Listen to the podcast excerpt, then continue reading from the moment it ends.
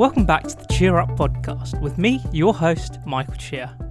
Firstly, I'd like to say I hope you're all staying safe and you're all listening to the science, and hopefully we can all get through to the other side of this pandemic as quick as possible. I know that for most people, another lockdown is probably the last thing they could have wanted, but I hope you're willing to make the most of the opportunities that present itself during this period. Today, I want to talk to you about health anxiety disorders. I'll be talking about what exactly a health anxiety disorder is, how much of an effect it's had on my life, and what needs to be done to overcome and get the better of it. Like I discussed in my story in episode 2, health anxiety has been the biggest obstacle to deal with in my life, and it's caused what's felt like no end of struggles. We all worry about our health to a certain extent, and yes, from time to time, those worries can spike to cause some level of distress. There's probably no better time than right now, in the midst of a pandemic, that highlights this. Worrying about our health to a certain extent is arguably a good thing. It helps us lead a healthier lifestyle, for example, and having regular checkups and being aware of any changes in our body can in fact be very beneficial. So, after I've said all that, where do the problems come from?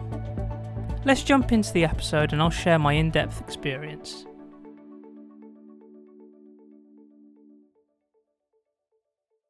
So, what exactly is a health anxiety disorder then? Let's start by addressing what exactly anxiety is. Anxiety comes about at a time when we think something bad might or will happen. This is actually a survival instinct and can be particularly helpful for us in real life threatening situations. There are times, however, when we experience an anxiety response, simply due to a perceived threat. For example, going up to the observatory deck in a tall skyscraper.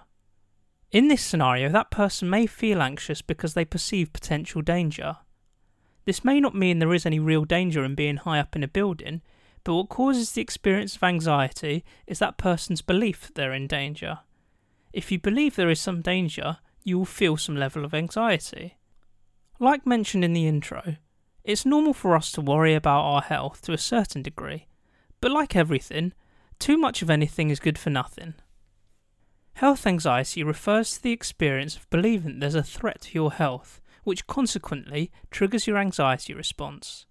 This becomes an anxiety disorder when the health concerns become persistent, excessive, and out of proportion. When these health concerns become problematic, they begin to get in the way of normal life, even though there's no reason to think there's anything seriously wrong. So, as you would have heard in episode 2, and in my story, health anxiety was a huge obstacle in my life and the biggest challenge to my mental health. The common perception throughout from the people around me was that I was just a hypochondriac. The reality is, that's just a synonym for a health anxiety disorder and still a mental health issue that does need to be taken seriously. For me, it felt like there was, and maybe still is, a bit of a stigma behind a health anxiety disorder in a sense that your issue can be brushed off by people just brandishing you a hypochondriac. As far as what causes health anxiety, there's no one explanation. It could be that you've experienced an illness which has left you worrying about your health, or you may have gone through a stressful period of your life which has brought about all sorts of physical symptoms as a result, or you may have had a death in your family. For me, as mentioned in my story, I believe it was a case that I spent a lot of my childhood with an aunt who always claimed that there was something wrong with her and that she was going to die. Now, I don't know whether she actually had any serious health anxiety, but I believe that just being surrounded by that talk would have had a massive impact on me. So, without repeating too much from my story, my health anxiety started when I was around 15 years old and I noticed a lump. The problem, though, stemmed from how I reacted. At first, it didn't really bother me too much, but it was floating in and out of my mind for a long time. But my thoughts spread like a wildfire when I took to Google and asked what was wrong. That's where my mind and my emotions took a battering. Now, this is one of the first signs that any worries may start to become a problem. Googling symptoms will only lead you down a path that create a world of hurt. As discussed in previous episodes, our natural and primal negativity bias comes into play here, and we're far more inclined to focus on the worst case scenarios that appear in the Google searches. Based on my experience, any symptom that you Google brings up the possibility of some sort of cancer, so it's no surprise why it's always encouraged to avoid Googling symptoms. But that's where the panic kicked in for me, and I'd now be constantly worrying about the lump and now my health. It wouldn't be for a number of weeks, though, that I sought medical advice. At this point, I didn't feel comfortable speaking up, and I was even scared to go to the doctors. Then, of course, a panic attack would force my hand, and that's when I decided that going to the doctors was a must. Now, the initial trip to the doctors wasn't really a cause for concern, as there was something factual and a physical change in the form of a lump that needed to be examined. It becomes a problem when you begin to rely on the assurances of doctors after discovering any new and unexplained symptom. Naturally, assurances from doctors or going for tests or examinations can help to quell any worries in the short term, but if the beliefs and the behaviours don't change, then your health anxiety is almost certainly going to linger and probably get worse. Personally, and probably for most people who suffer with a health anxiety disorder, I was always seeking proof that there was nothing wrong. I was always a strong believer in cause and effect. If any lump or symptom would be the effect, I would always try to chase down the cause for why it had manifested.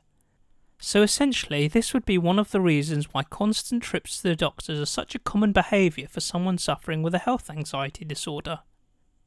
Up till now, all the various medical tests I've taken have come back with nothing sinister threatening my health.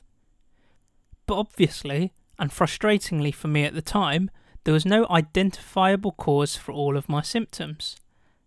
Now, the reality would be that I was already stuck in a vicious cycle and symptoms would be caused by stress and worries about previous symptoms. Vicious cycles are almost inevitable for someone suffering with a health anxiety disorder. These cycles are developed through our beliefs. We talked a lot about this in episode 4 about unhelpful thinking habits, and specifically the concept of biological reasoning. This would open a huge can of worms personally, in a sense that every time I felt ill or something not quite right with my body, there would be some sort of initial worst case scenario thought. Even the most minor of symptoms would sometimes initially provoke some thought, usually related to cancer. I reckon this was because of the first experience and noticing a lump and the amount of emotional trauma that had been linked to it. Within vicious cycles of a health anxiety sufferer, there tends to be common habits that keeps health anxiety going or can act as triggers. Everyone has different worries, but there are six main habits that I would have kept repeating, and anyone suffering with health anxiety are probably still going through right now that will prolong the problems. The first habit is focusing on symptoms and the body, which include checking and monitoring symptoms. When we focus on a specific part of the body, we tend to notice physical sensations and symptoms that we were unaware of before, including any sorts of bumps or lumps. Remember, what you focus on, you feel. The more you focus on one part of the body or a specific symptom, the more you'll notice it. Think about the COVID example right now. Think what people may think about when they hear the symptoms of COVID.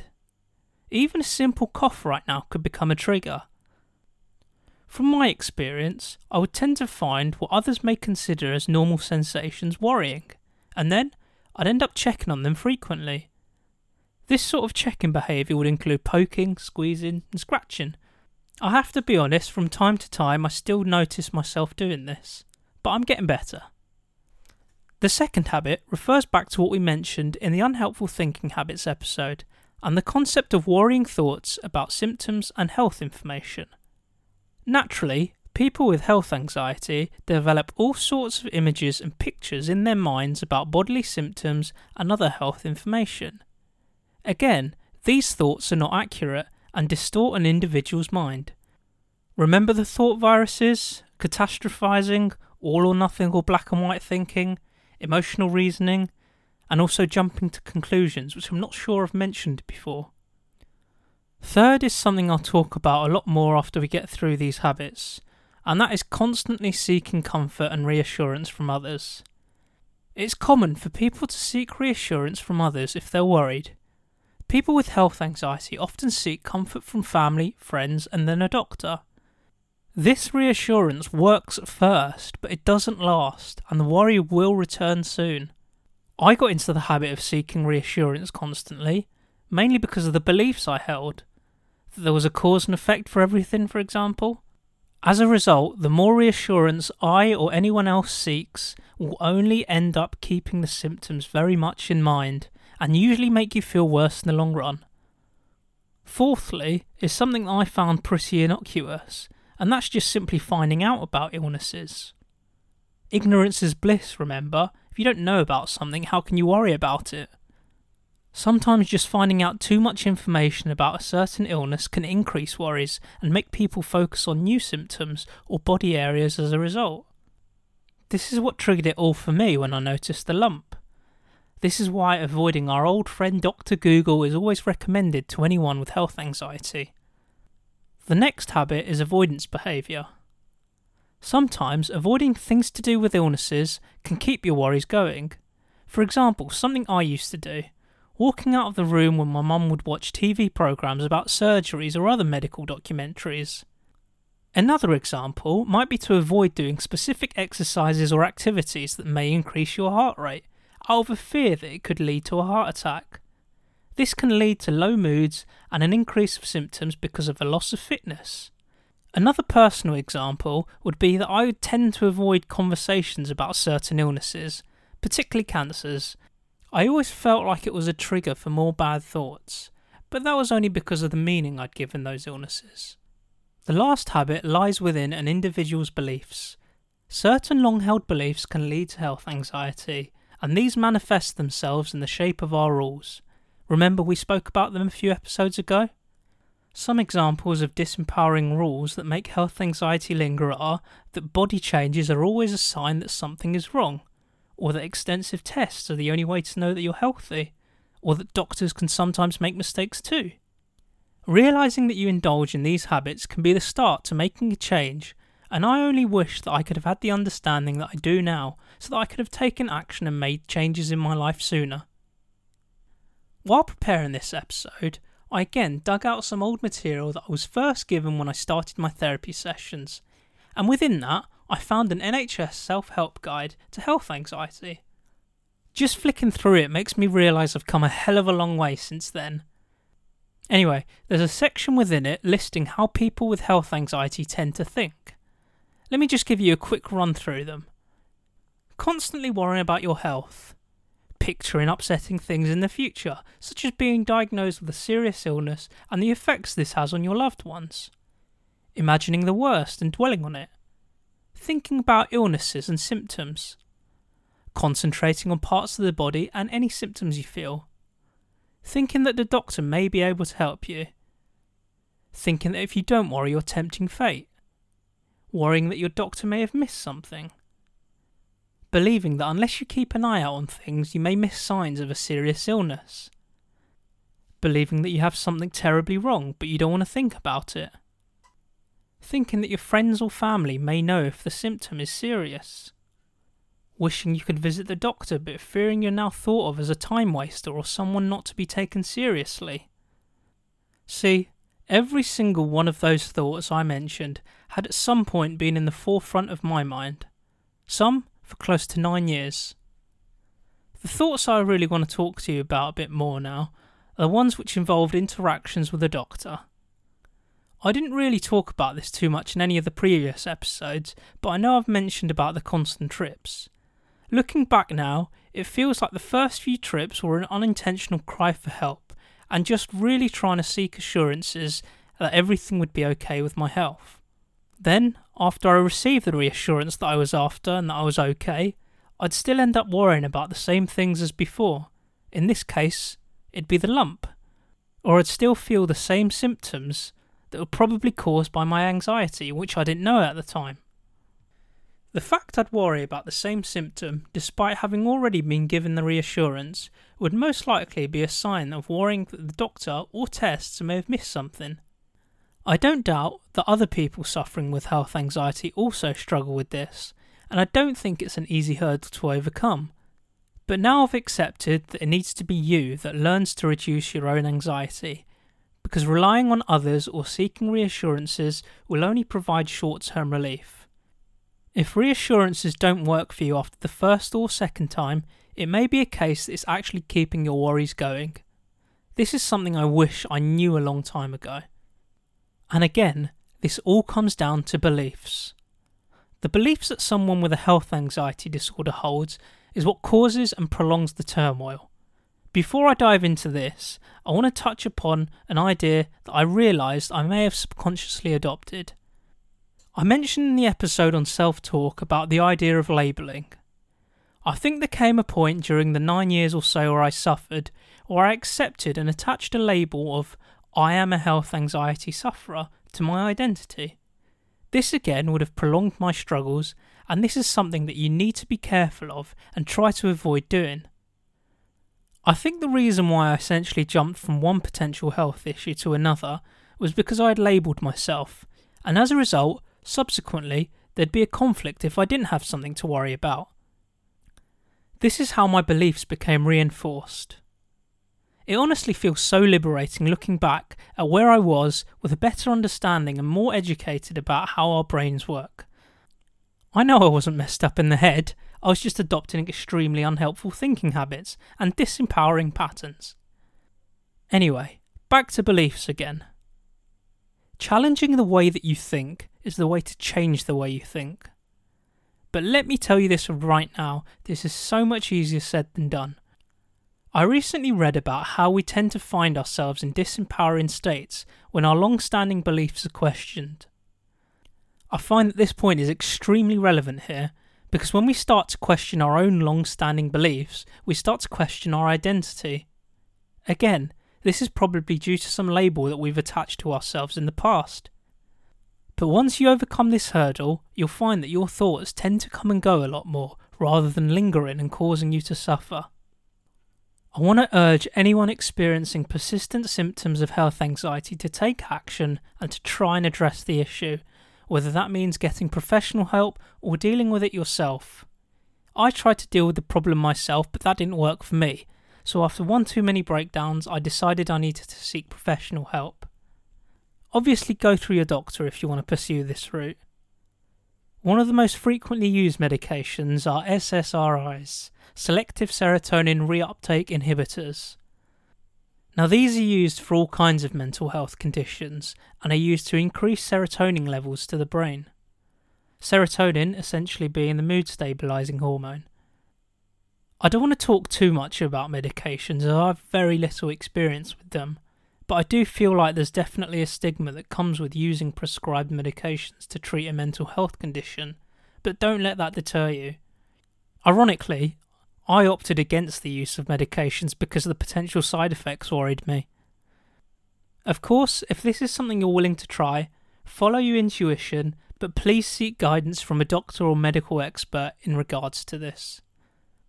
The option, however, that I want to talk about, and for any sufferers out there encouraged to pursue, is CBT, cognitive behavioural therapy. It's honestly been life changing for me. I did briefly touch upon the concept of CBT in our episodes on beliefs, values, and rules, but I really do want to sing its praises. So, as I mentioned, it's about changing the way you think. From a health anxiety point of view, it all starts by recording your thoughts. This is why I'm always encouraging people to regurgitate their thoughts from their head onto paper. Some exercises that I was encouraged to try included keeping a thought diary and rate the intensity of the emotions and feelings as it happened. Question a more realistic alternative and re rate the intensity of the emotion and feelings afterwards.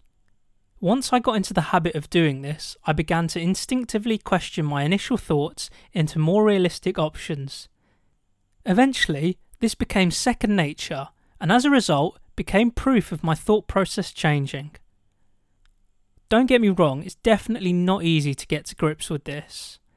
At first, I still felt like my thoughts were overbearing, and I wouldn't be thinking about trying to rate any emotions or feelings. But like everything, it takes time and repetition, of course. And again, it goes back to that old adage which I mentioned constantly throughout a number of episodes before for things to change, you need to change. I also mentioned in the last episode about an attention training task. This would simply shift my focus and I'd start thinking about something else. Again, this is something I recommended when sharing my tips for getting out of a rut, and I think it does help. So, as simple as it sounds, just try to do something that keeps you busy and keeps your mind occupied.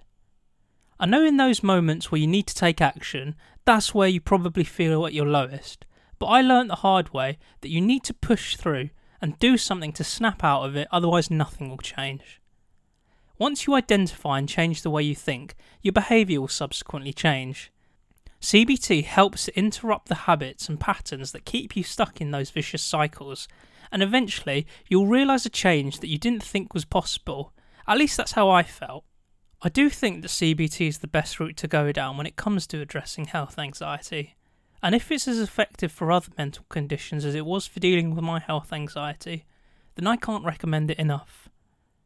So, as we come to the end of this episode, I just want to say to anyone out there who is suffering with health anxiety, even though it may feel like nothing will change and that you can't help but focus on the worst case scenario thoughts, I can honestly say that it will. Like everything, it requires work, but things do get better.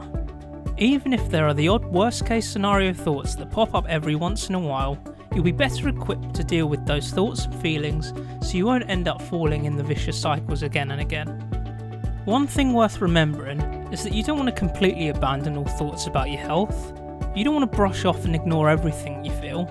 As we grow older, our bodies will change, so it's about appreciating that and taking the appropriate action when necessary. Before running off to seek out medical advice of doctors now, I'll make sure that I'm not in any panicked or disempowering states when making my decision to book an appointment. If certain symptoms persist to the point where I feel like seeing a doctor is required, I'll do so. That way, I'll never have thoughts of being a burden or that my concerns won't be taken seriously. So, with that, I want to thank you for joining me again this week.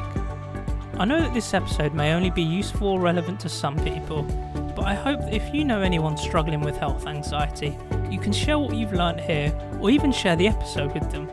This episode has felt quite personal, as you can imagine, and definitely did bring up some old memories and emotions, but like I've said before, I'm so much better at dealing with them now.